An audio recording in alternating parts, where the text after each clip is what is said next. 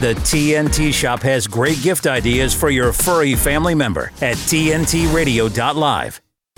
The Freeman Report and James Freeman on today's News Talk Radio, TNT. Hello and welcome to the Freeman Report, which puts the world's leading scientists, doctors, politicians, and expert commentators right at the heart of today's news talk and our fight for freedom, liberty, and justice. My name is James Freeman, and it is Thursday, the 8th of February 2024 today. And on the show today, we'll be discussing elections in the Netherlands, the UK, and the US. And isn't it just fantastic time to be alive, a period of history in the West where everybody is encouraged to participate in the direction of government. Prisoners and children aside, we pretty much all get a vote, and each vote is equal, no matter how rich and powerful you are, what your sex is, or the colour of your skin. Sounds fantastic, doesn't it, on paper? Anyway, but the reality is very different. Because while nothing I just said is untrue, none of it actually matters in practice, so it seems. Most of the choices we're presented with in the first place are false choices, a pantomime created by the establishment to give the illusion of choice. Unlike the shepherd with its dog herding the sheep, most of the time by hook or crook, they get what they want. And God forbid, if they mess up, and they do from time to time, and we vote for something they didn't want, well, when that happens, they either hold another election or ignore the first. Or they do what they want to do anyway and just stick two fingers up at the people. There are many recent examples of this. Irish and Dutch voters have experienced the old trick of if you don't succeed the first time, then try, try again. Um, this example relates to the formation of the EU superstate because the powers that be decided a long time ago that they were going to create a European superstate. And so it was just a case of getting it past the people.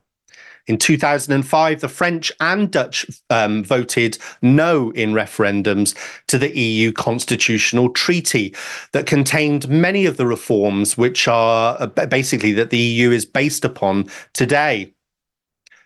So, what did our leaders do after the no vote? Well, they took pretty much 100% of what was in the EU constitutional treaty, they repackaged it, and they called it the Lisbon Treaty. And guess what? They just signed it through without putting it to the European people because that was now deemed far too risky. But there was one country there was an exception. Um, the Irish government couldn't get out of a vote that it had promised to its people. And so Ireland was the only country to actually vote on the Lisbon Treaty. And in 2008, Ireland voted no.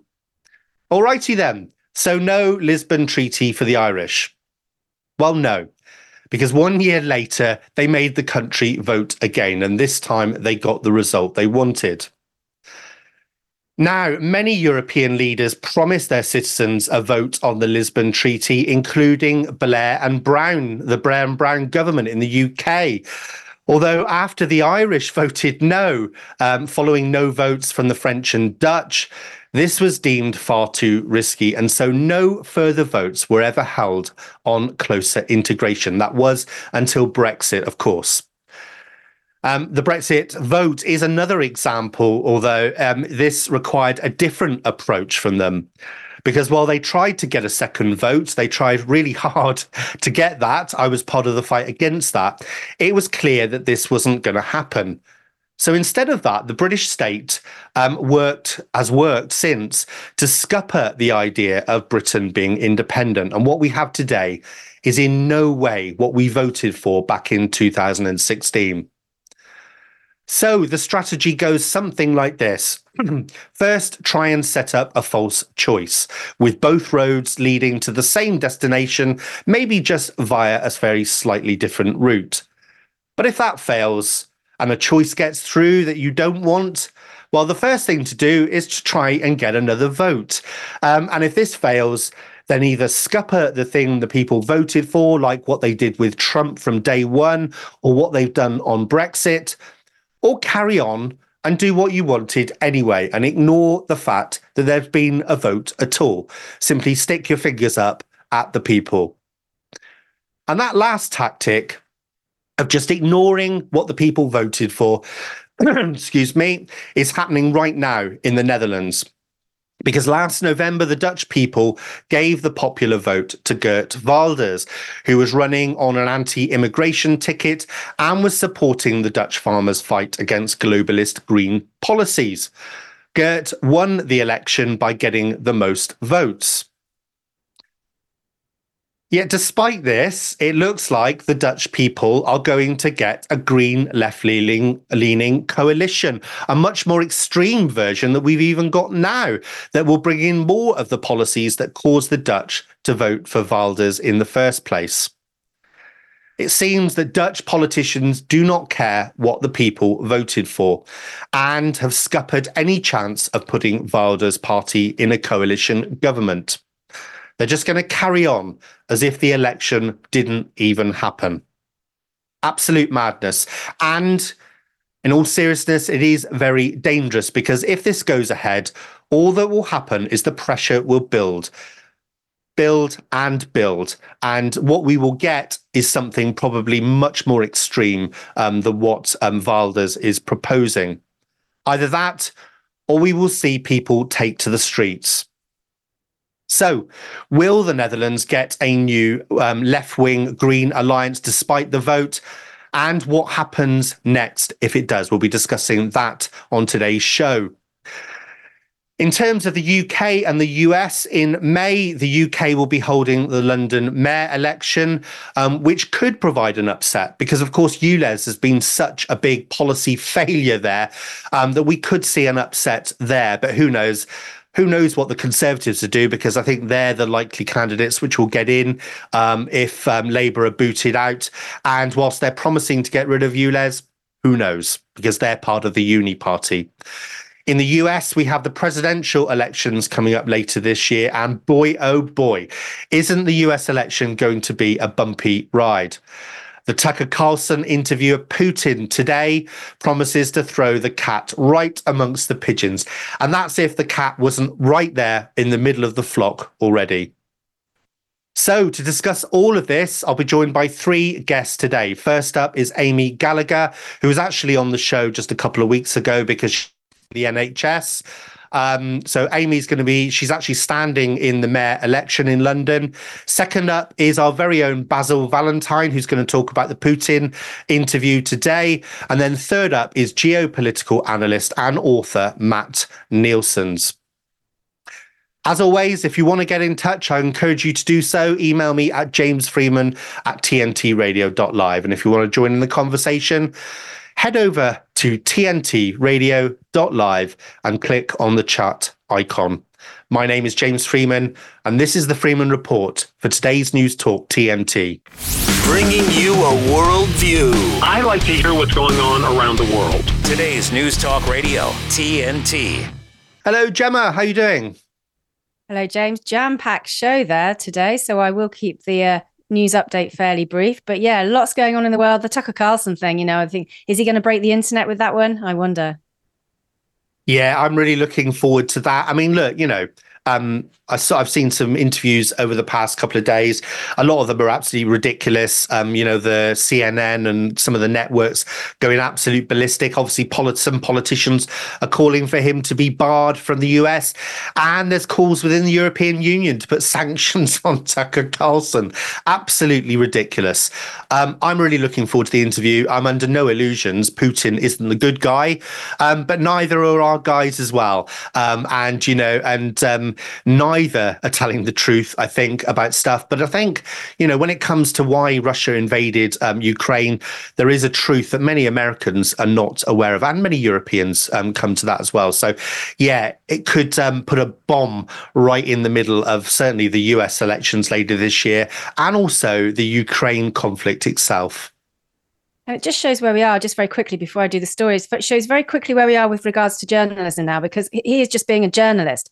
Journalist, you know, the stance of journalism is you remain a neutral observer looking in from the outside. You report the facts as you see them. You challenge authority where necessary, and, and you don't take a stance. You know, and he's doing what journalists do. That's so he's going over to interview a global player and get get get the version of reality that we're not getting over here. That's that is journalism. He's not necessarily take well, he shouldn't be necessarily taking a stance, but that to see other journalists turn on him for doing his job, it's got the parallels of Assange written all over it, you know. Yeah, and the thing is, it's not even that there's a journalist in in Russia interviewing Putin. He's the wrong journalist. That's what the problem is. If it was CNN or one of the big, you know, propaganda networks in the US, they would have no problem at all. Um, but the fact that um, it's Tucker Carlson and you know he's not going to pull any punches, um, he's going to lay out the truth as he sees it.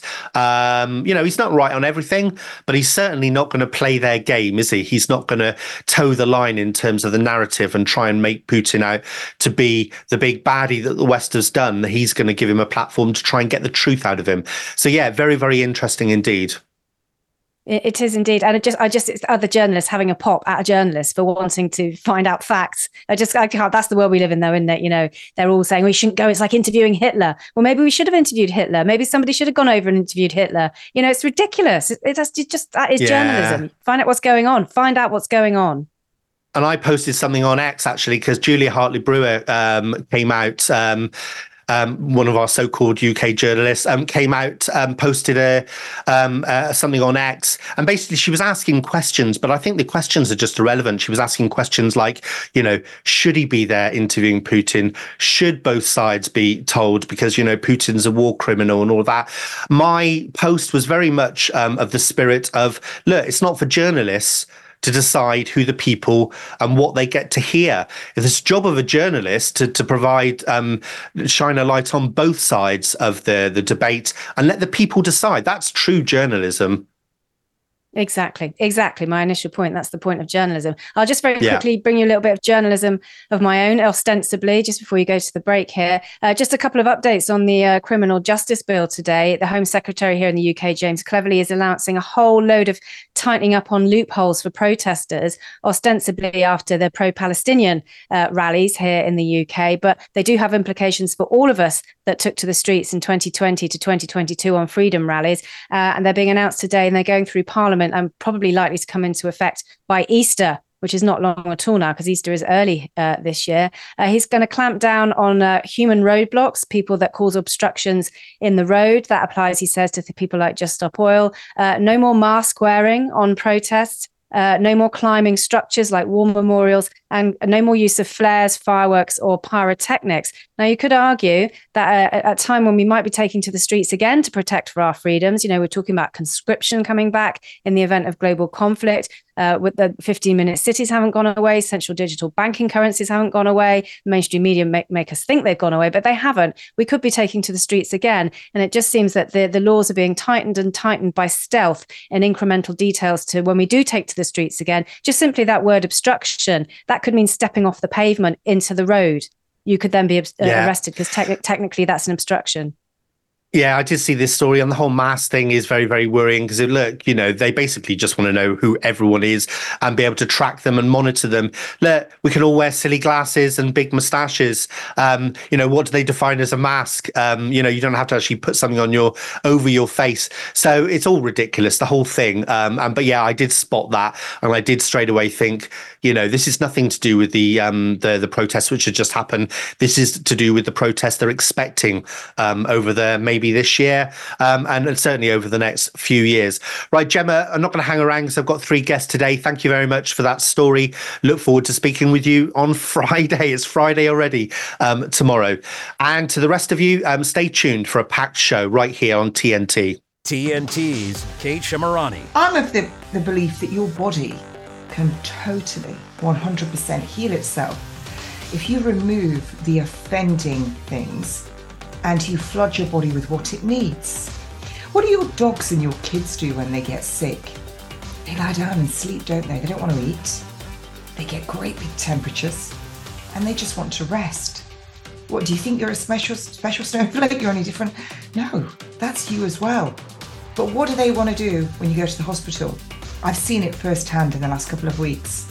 They're just going to serve you rubbish food, wheat, sugar, dairy, animal protein, tea and coffee, fluoridated, chlorinated, bromine, water, drugs, pharmaceutical petroleum based drugs. Kate Shemirani on today's News Talk, TNT.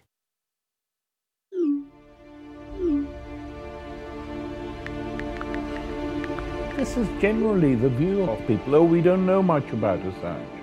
But you should know, because whether you know it or not, he is fighting for you. For your courage and leadership and tenacity in journalism and publishing. Since 2010, Assange has been held in progressively narrower, darker, colder, and crueler spaces. He has been detained since the 7th of December 2010 in one form or another. And we are now here after years of imprisonment. WikiLeaks is a non-state hostile intelligence service. I think the man is a high-tech terrorist. A high-tech terrorist. A traitor, a treasonous. He has to answer for what he has done. Assange faces up to 175 years in prison for publishing classified documents exposing U.S. war crimes. The U.S. government narrative about Julian is a complete fraud.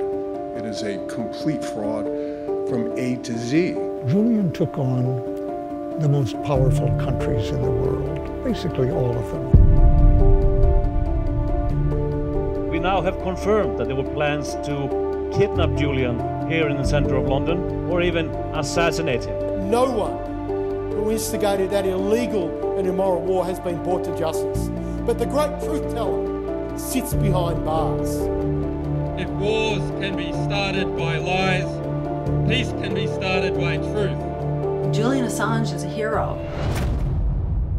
What if everything we thought we knew about somebody was a lie? Would we be willing to go on a new journey of understanding? This is a story of deception, lies, bravery, and a man who risked everything to bring the truth to light. Mr. Assange shows all the symptoms that are typical for a person that has been exposed to psychological torture over a prolonged period of time. He looked at me intensely and said, I hate to say this.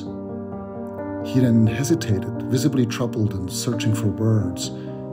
And then he finally said, Please, save my life. May future generations have the ability to speak without restraint. May our children and their children know truth and have access to information that leads to justice.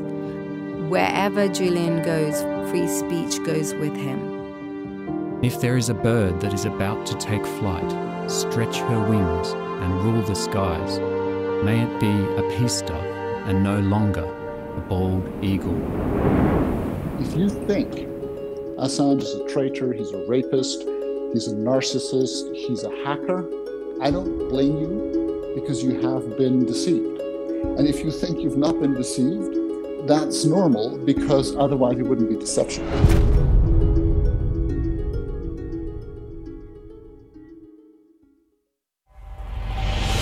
So many people who had no history of heart illnesses have got it now, or blood clotting after the COVID 19 vaccination. Punish those who hurt people with COVID madness, lighting the fuse for freedom.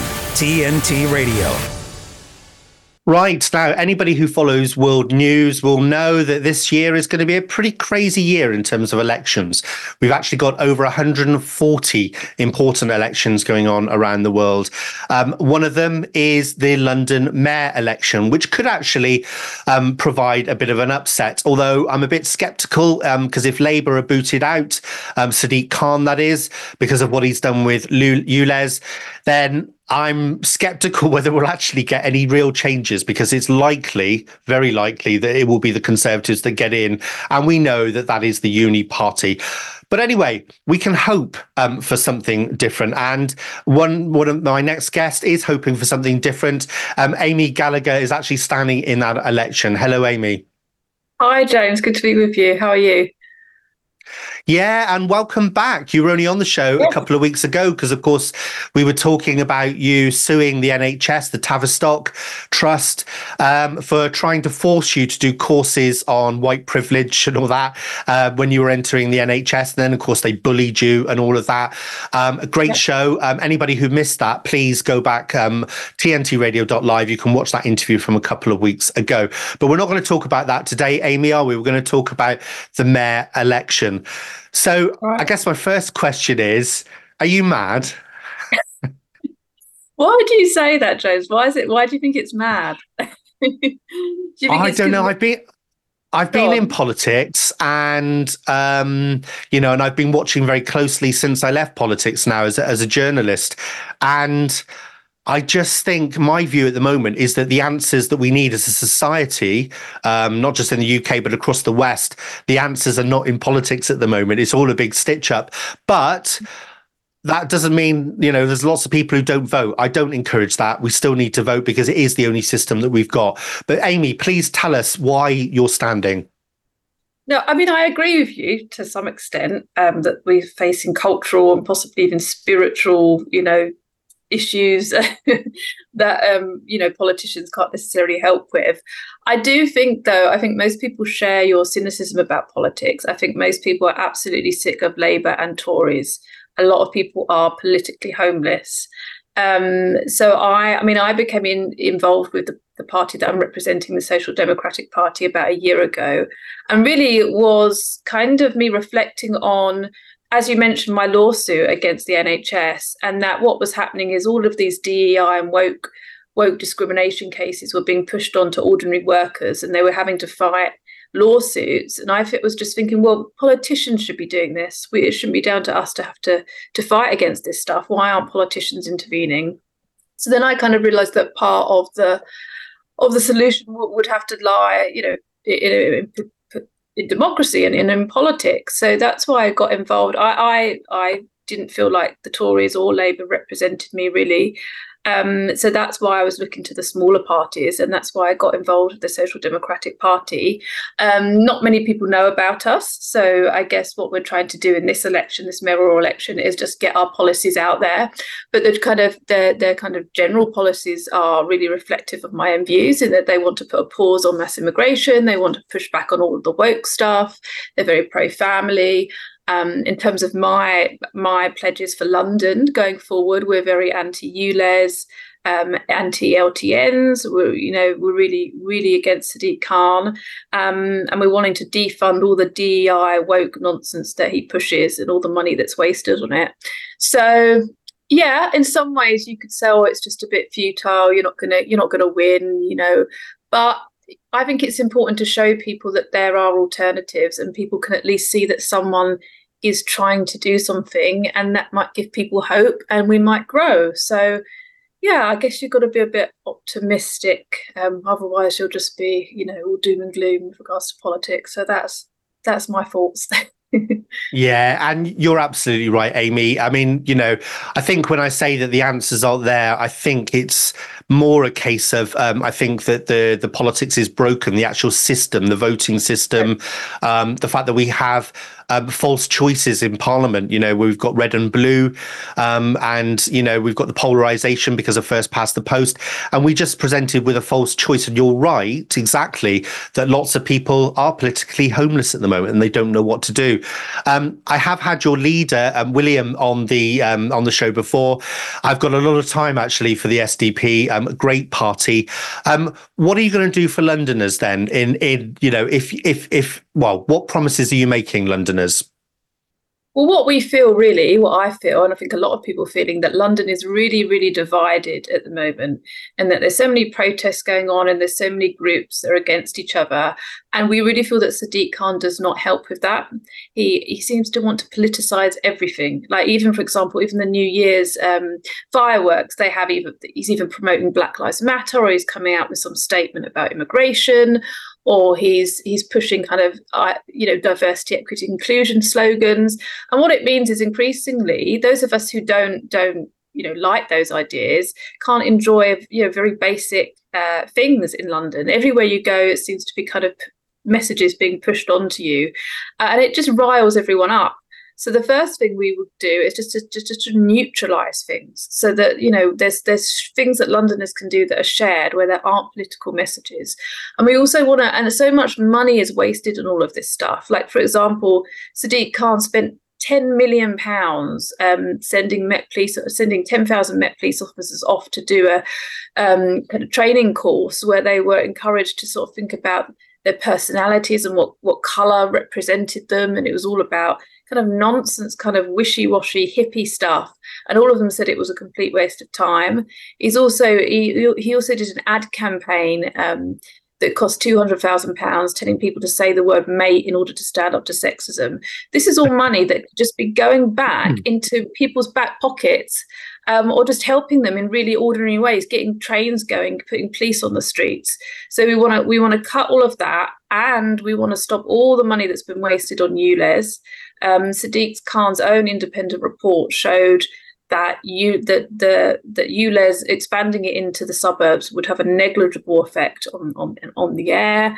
Um, and, and was really just a waste of money it's all just a cash grab to get money from people uh, driving. So we want to cut all of that spending. We want to depoliticize London, depoliticize the police. We want the police to be neutral. We don't want the police to be seen to being more heavy-handed with some groups and and, and, and not so much with others. They should should not have any kind of political agenda. Um, and then we want to save lots of money and, and give it back to people in ways that genuinely help them with their lives. So yes, mm. that's that's what our pledge is. That's music to my ears, um, Amy. What about crime? Because crime is the other big thing in London, isn't it? Particularly, you know, these stabbings, and we've seen this in the last week. Um, videos. I'm not sure whether that was in London, but we, you know, we see this on the streets of London. Youths running around with huge, great zombie knives. What do the SDP plan to do about that? Well, we want to bring back stop and search um, for, for knife crime. We know the evidence shows that it works.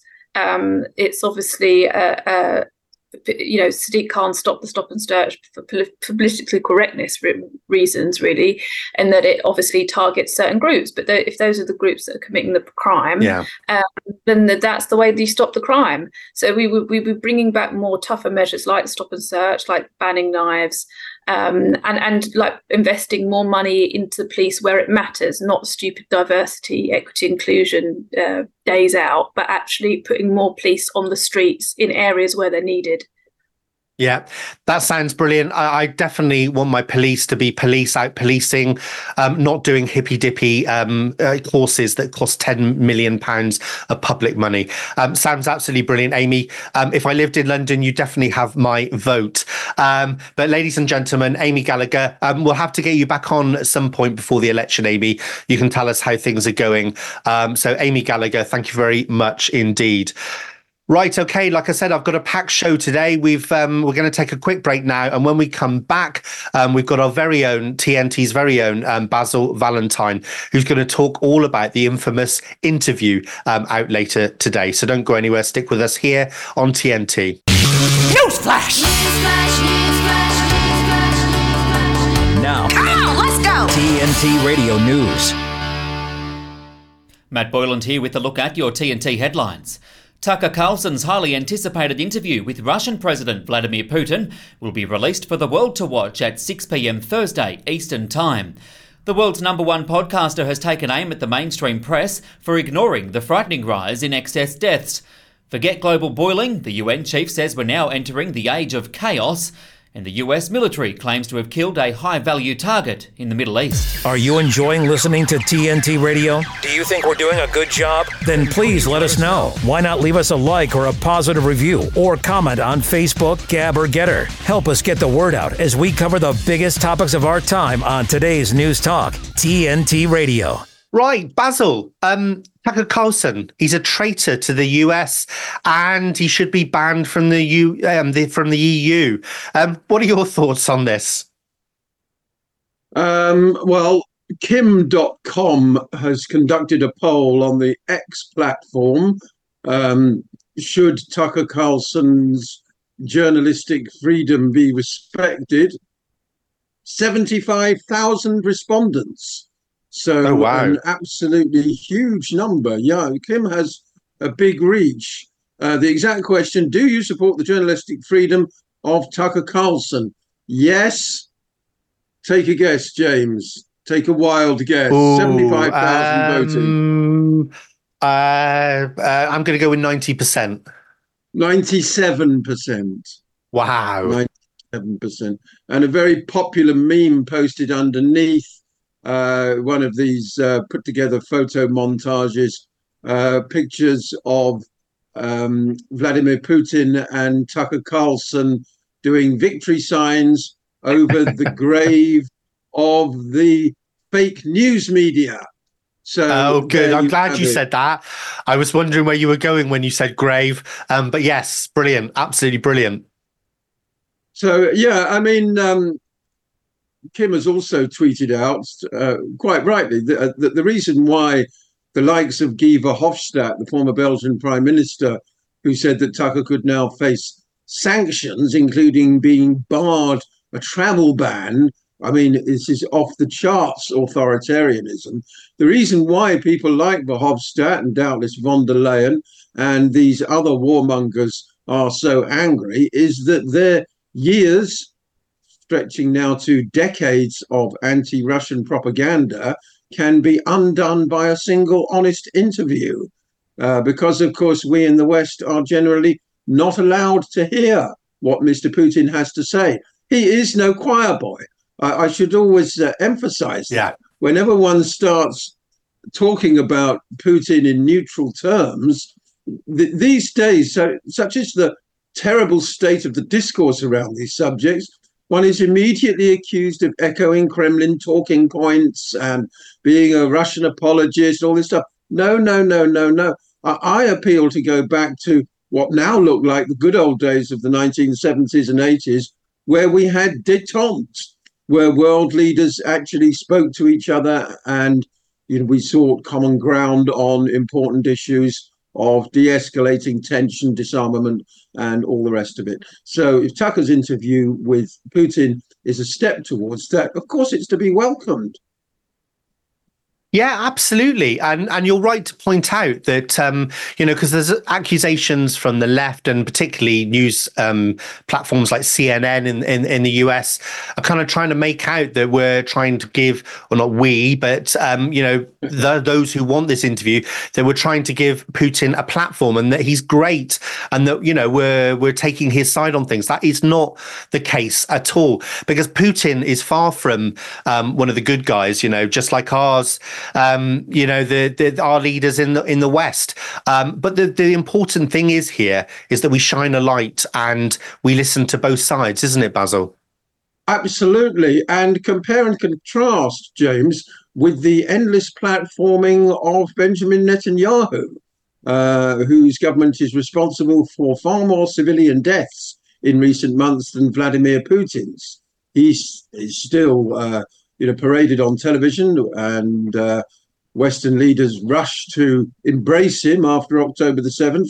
And the result is 30,000 dead civilians. So, Yeah. you know, there's no even handedness.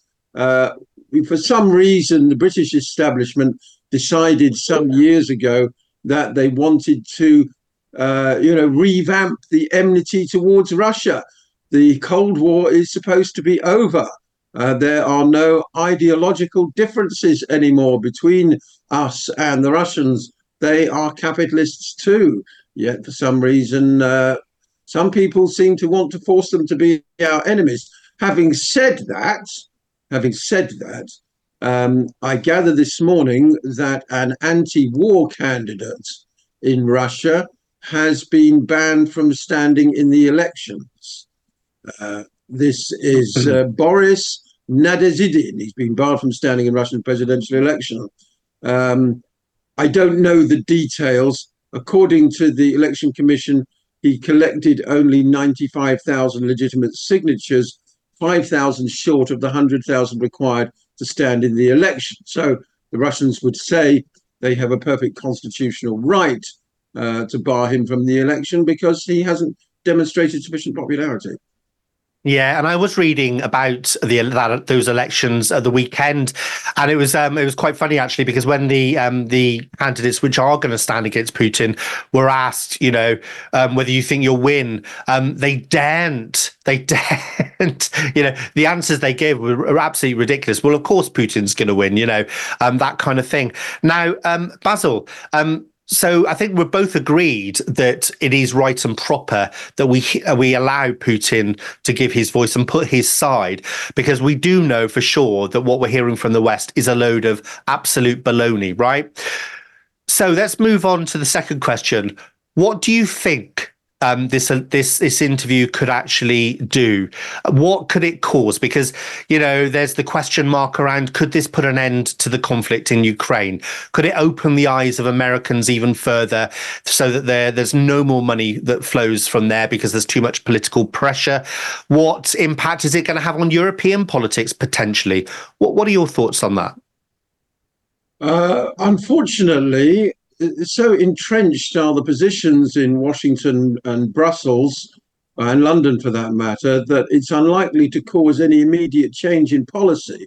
It is likely to change public opinion, and that's yeah. why uh, they're all up in arms about it, particularly because it's going to be on the X platform after Tucker was fired by Fox News. Of course, worth remembering that while he was working for Fox, he was trying to arrange this interview with Tucker, a couple of this interview with Putin a couple of years ago, and discovered that his text messages had been intercepted by the National Security Agency. I don't know if you knew that. And they contacted him to say, What's going on? he said, Hang on a moment. How do you know that I'm trying to adver- uh, interview Putin? I haven't even told my wife. And it turns out that his communications were being intercepted. but I digress. It's likely to change public opinion, but you know, just as is the situation with Israel, the uh, polit- politicians yeah. are entrenched in their enmity. and to give you an example of just how deranged the establishment thinking is, if I can quote from CNN's take on the piece this morning, this is Oliver Darcy at CNN, who uh, has described it as follows. Um, in a video posted to X announcing the sit down Tuesday, the first interview Putin has granted with domestic media figures since his full scale invasion of Ukraine. Well, I mean, that's an error. It isn't a full scale invasion of Ukraine, it's only the occupation of part of Ukraine. Anyway, Carlson, according to Darcy, predictably and dishonestly villainized the press. The right wing extremist who has lauded autocrats in recent years claimed English speaking outlets are corrupt and lie to their audiences as they disseminate propaganda of the ugliest kind.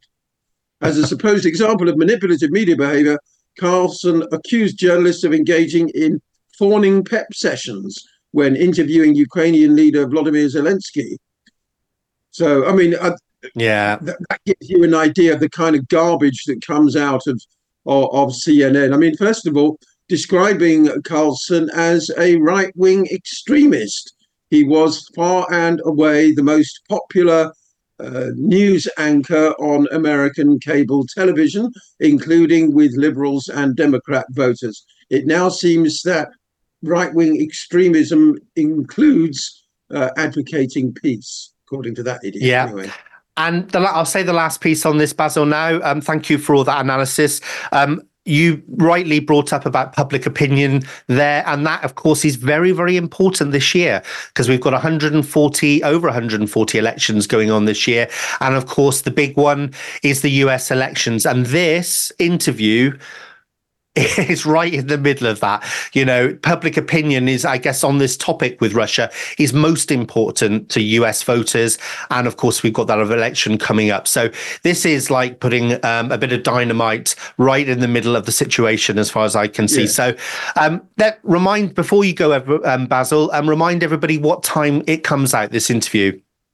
Well, that's a good question, and I'm afraid I can't answer it right now. So, so well, you, you'll just have to keep abreast of the X platform. Okay, I, I know think it it's going today. to be later today. It, I think it's later yeah, today. It, it, yeah. Yeah, I think I think it's around um, somewhere in the afternoon Eastern time. So I think that's that going to be this figure. evening in the UK. Yeah. yeah, yeah, yeah. Yeah, that would figure. I think it'll be this evening in Europe. Brilliant. Okay, Basil. Well, listen, um, you'll have to come back on the show um, uh, in the in the coming days to actually we'll pick apart that interview um, and and Sure, talk about it. Hopefully, it will be the explosive interview uh, we're looking for. Um, Basil Valentine, ladies and gentlemen. Right. Okay. Um, onwards, because like I said, we've got a packed show today. Um, we're going to take a quick break now, and when we come back, we're going to be talking about those Dutch elections which happened in November, and the fact that despite Geert Wilders getting the popular vote, he got the most votes in the election. It looks like we're going to get a green lefty coalition there. So, the exact opposite of what the Dutch people voted for. So, we're going to talk about all of that with Mats Nilsson's straight after this short break, right here on TNT. Give me a minute with TNT Radio's Steve Malzberg. By now, you probably heard all about the two police officers in New York City's Times Square that were beaten by a gang of illegal thugs. Four of them were arrested and released on bail, and they're now headed to California, and they're probably there by the border of Mexico already. But there's more to this. Stuff we haven't heard yet until now. There is this one percenter, you know, criminal element that looks at a different opportunity here. These individuals, I went over their rap sheets yesterday. Multiple charges: grand larceny, robbery, attempted robbery, grand larceny, grand larceny. Uh, this particular crew operated on mopeds and scooters. They were doing organized retail theft. They were doing snatches on the street, iPhones, iPads, clothing, so on and so forth. Um, one of them that they are still seeking has 10 charges on one day because he's part of a pattern that's been going on. That's CNN's John Miller. He's a former NYPD deputy commissioner, and he wasn't finished. I'm looking at the dates that their arrest started, which is probably close to when they got here. They've only been here a couple of months. So, what the detectives are telling me is they have crews here that operate in New York, do all their stealing, then go to Florida to spend the money, and then come back. And I'm like, well, why don't they just stay and steal in Florida? And they said, because there you go to jail. Oh. Great reporting. Keep us posted on this. this is- The silence of the CNN anchors says it all. Thanks for giving me a minute. I'm Steve Malzberg. Catch my show Monday through Friday, 9 p.m. Eastern Time, right here on TNT. Many pollution sources can affect the air you breathe, from power plants and vehicles to dust and wildfires. Knowing more about local air quality can help you protect your health. If you're thinking about buying an air sensor, EPA has a series of videos to help you get the most out of it. Learn how EPA collects and uses regulatory data, how EPA communicates health messaging, and how to interpret the readings from your sensor. Visit epa.gov slash air dash sensor dash toolbox. You're with James Freeman and the Freeman Report on today's News Talk Radio, TNT. Right. Well, I told you it was going to be a packed show today. Um, over to my third guest today, which is Mats um, Nilsson. Hello, Matt. How are you doing? Fine, thank you. Right, so Matt, let's talk about this these elections in Netherlands. I wonder if you wouldn't start, would mind start by um, sort of updating anybody who's not aware of what's happened um, back in November. Um, I wonder if you wouldn't mind starting there. No worries. But uh, first off, let me just say that uh, in discussing how to create a government, I would like to remind everyone that Belgium, uh, the neighbor of, of Holland, once went 589 days without a government. And I think everything worked out just fine for the Belgians without a government. So uh, it's uh, it's all it's it's always interesting to see that sometimes the politicians think they matter more than they actually do. Uh, but but but uh, off off to off to uh, the ne- ne- Netherlands and the discussions there. Uh, the situation is that it, it's a multi-party parliamentary system with with a, a two uh, Kammer system. You have the under under and upper houses, but right now it's it's uh, the second Kammer that's interesting. So there was an election, and uh, the popular populist Geert Wilders uh, emerged as the leader of the largest party and was uh, thought by everyone to be the next prime minister. And uh, the Dutch coalition formation started, and it's which within this kind of system, it's always a torturous process because there may be one, two, three, four, or perhaps even five parties wanting their slice of the government. They want to be uh, within, so to speak. And uh, what's happened now is that out of the four parties that are having the discussion of forming the next government and uh, forming an official coalition, one party, the New Social Contract, which is a newly formed uh, center right populist party, which is focused a lot on reform and uh, fiscal responsibility, suddenly uh, wa- walked away from the negotiations. And they did this officially because since they they went into the elections so hard on fiscal responsibility, they said that this potential government isn't taking fiscal responsibility and austerity, uh, the risk for austerity measures, seriously enough. So they said, we, we, we can't be a part of this anymore. And this, of course, caused major dismay amongst uh, the other parties uh, involved, and especially uh, the Populist Party, the PVV, which is uh, party.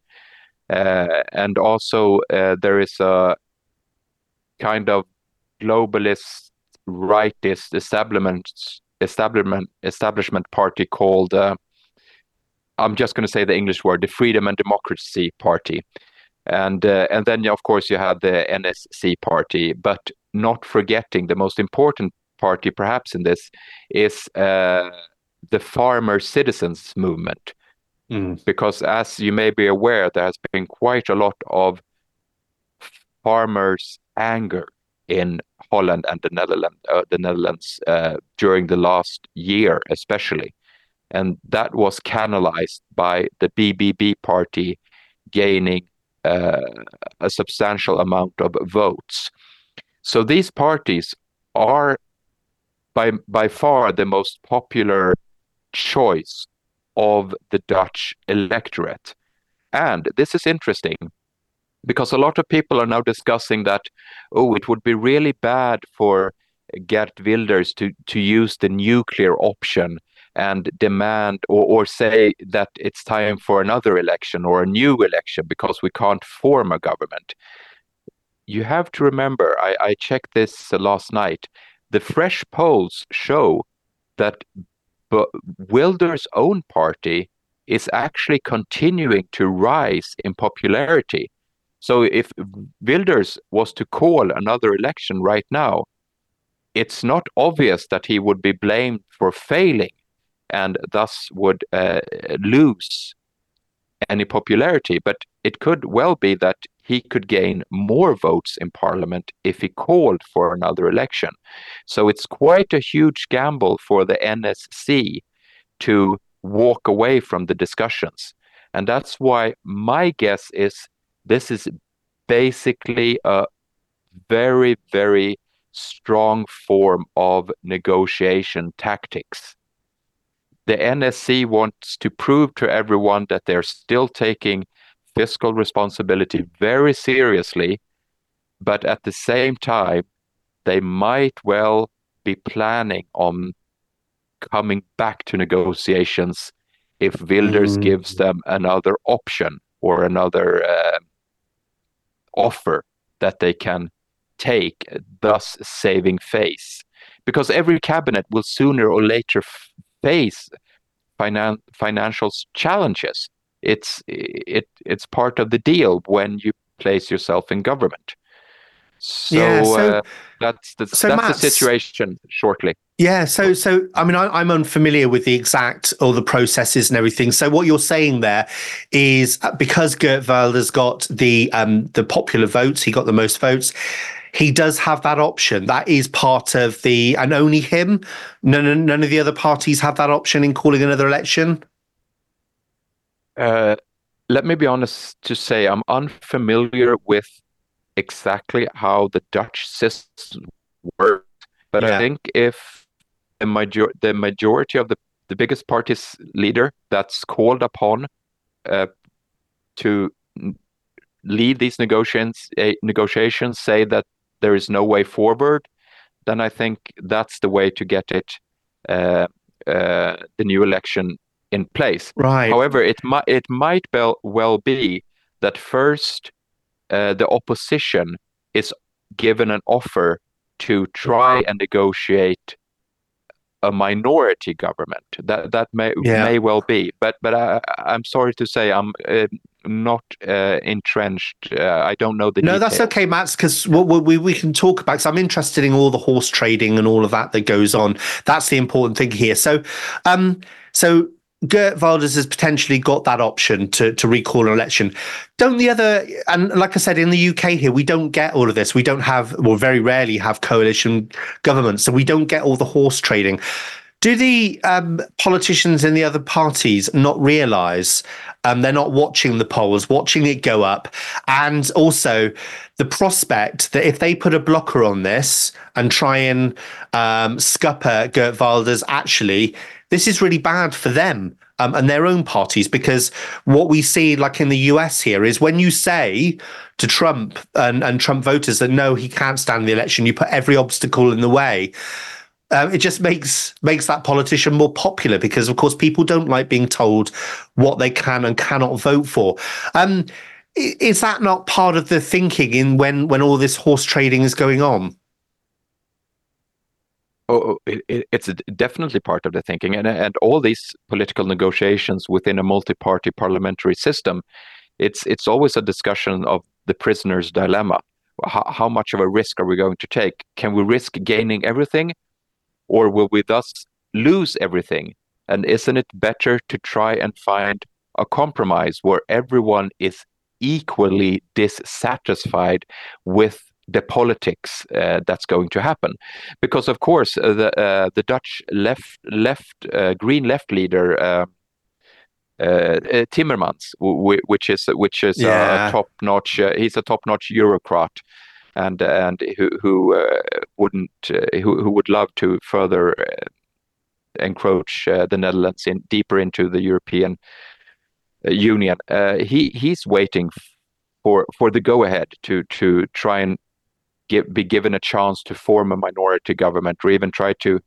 He can even try to buy the NSC to joining him if they get enough. And this is what I meant when I said before that it's uh, with which within this system, it's almost always ends up with the smallest party or the party that the least voters voted for that get the biggest impact on policy because they're so important to gain this majority in parliament that the other bigger parties tend to give them a lot of stuff that they they don't really enjoy giving them and that might deviate from the promises they made during the elections Yeah, in the UK, we Bats we would call them the kingmakers, um, the small party, or all of the kingmakers.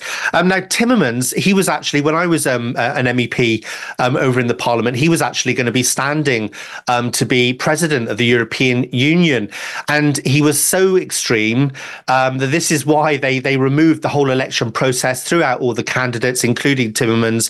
And uh, von der Leyen was then put um, as the only candidate you could vote for. I actually voted in that election.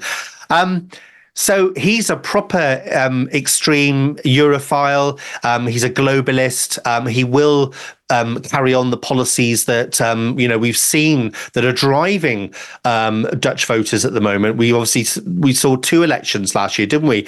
And you rightly said that the farmers came out on top in the the elections for the other house, and then Wilders for this one. What what do you think the pushback from the Dutch people is going to be? Are they just used to all of this? Are they going to take this? I mean, we've seen the farmers protesting, or do you think that actually this risks um, people coming out on the streets if this hap- actually goes ahead? I, I- think um, I, I think uh, ooh, uh, digging quickly in my memory, F- Plas, uh, the, the the leader of the BBB, the, the Farmer Party. Uh, this is a most unwelcome situation for her because uh, she, she argues uh, she argues that uh, this coalition was was a coalition built on improving standards of government, and this block was going to be a solid block uh, to to uh, stop the likes of Timmerman. And there is a huge there's huge pressure on her from her voters to get uh, her and the PVV into place into government. So my guess is that to for her to avoid a huge electoral pushback from her very determined voters from the farming community, which, as you know, there that's quite a large farming community uh, in the Netherlands. She might push Wilders to try and form a minority government with informal support of the NSC, and that would give the NSC the possibility to still communicate directly to the electorate yeah. and say and say this is what we would have done if we were in government. So they can say the government is bad at times but then when something positive happens they can say oh look we helped achieve this. So we're almost a part of the government so yeah, my Max. guess is that now they're discussing a minority government. But as you say, it's yeah. horse trading all the way. It it's is horse trading, Max. I'm going to have to cut you off there because I'm very, very sad to say no we've um, reached the end of the show. But listen, Mats Larsson, uh, um, um, ladies and gentlemen, Nilsson, sorry. Um, thank you very much for coming on the Freeman Report. Thank we'll you. have to have you back on again to talk about more um, geopolitical political matters. Um, and that's it, folks. Don't go anywhere. Stay with us on TNT.